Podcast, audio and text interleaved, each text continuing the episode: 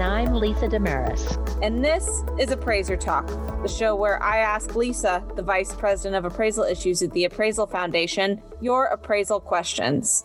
We answer questions from every corner of the appraisal profession, from consumers to appraisers and real estate to business valuation. Welcome to today's episode. This week, President Dave Bunton is here to help us answer this question. Hi, Dave. Hi, how you doing today?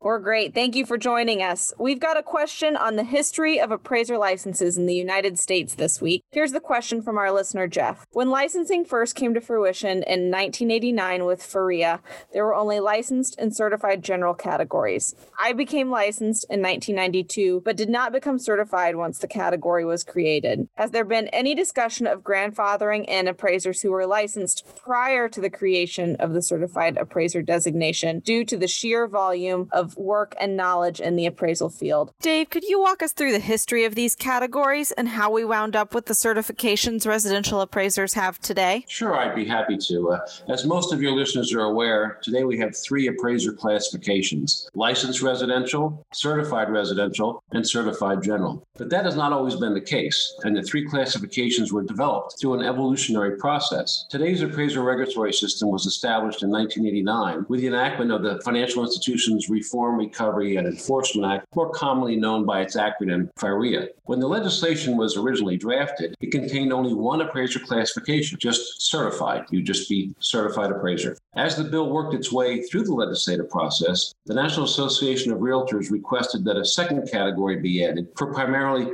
residential appraisal assignments. This category was called licensed residential and allowed holders of the credential to appraise residential properties with a transaction value of up to $1 million.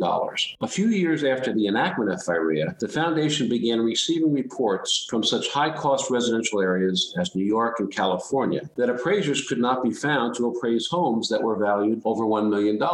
The unintended consequence of FIRREA was that certified appraisers primarily focused on commercial properties and did not routinely perform residential appraisals. And licensed residential appraisers could not appraise homes that exceeded $1 million.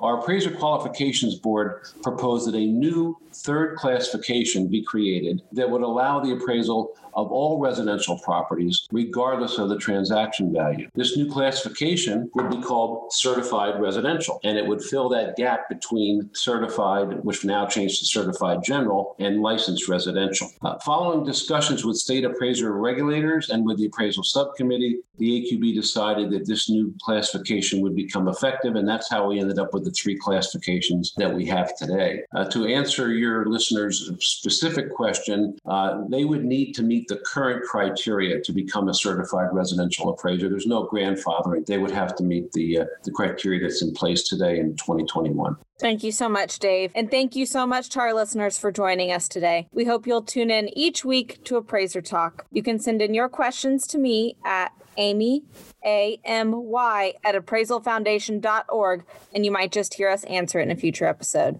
And don't forget to hit that subscribe button so you don't miss an episode. Appraiser Talk is available on Spotify, Apple Podcasts, or wherever you get your podcasts.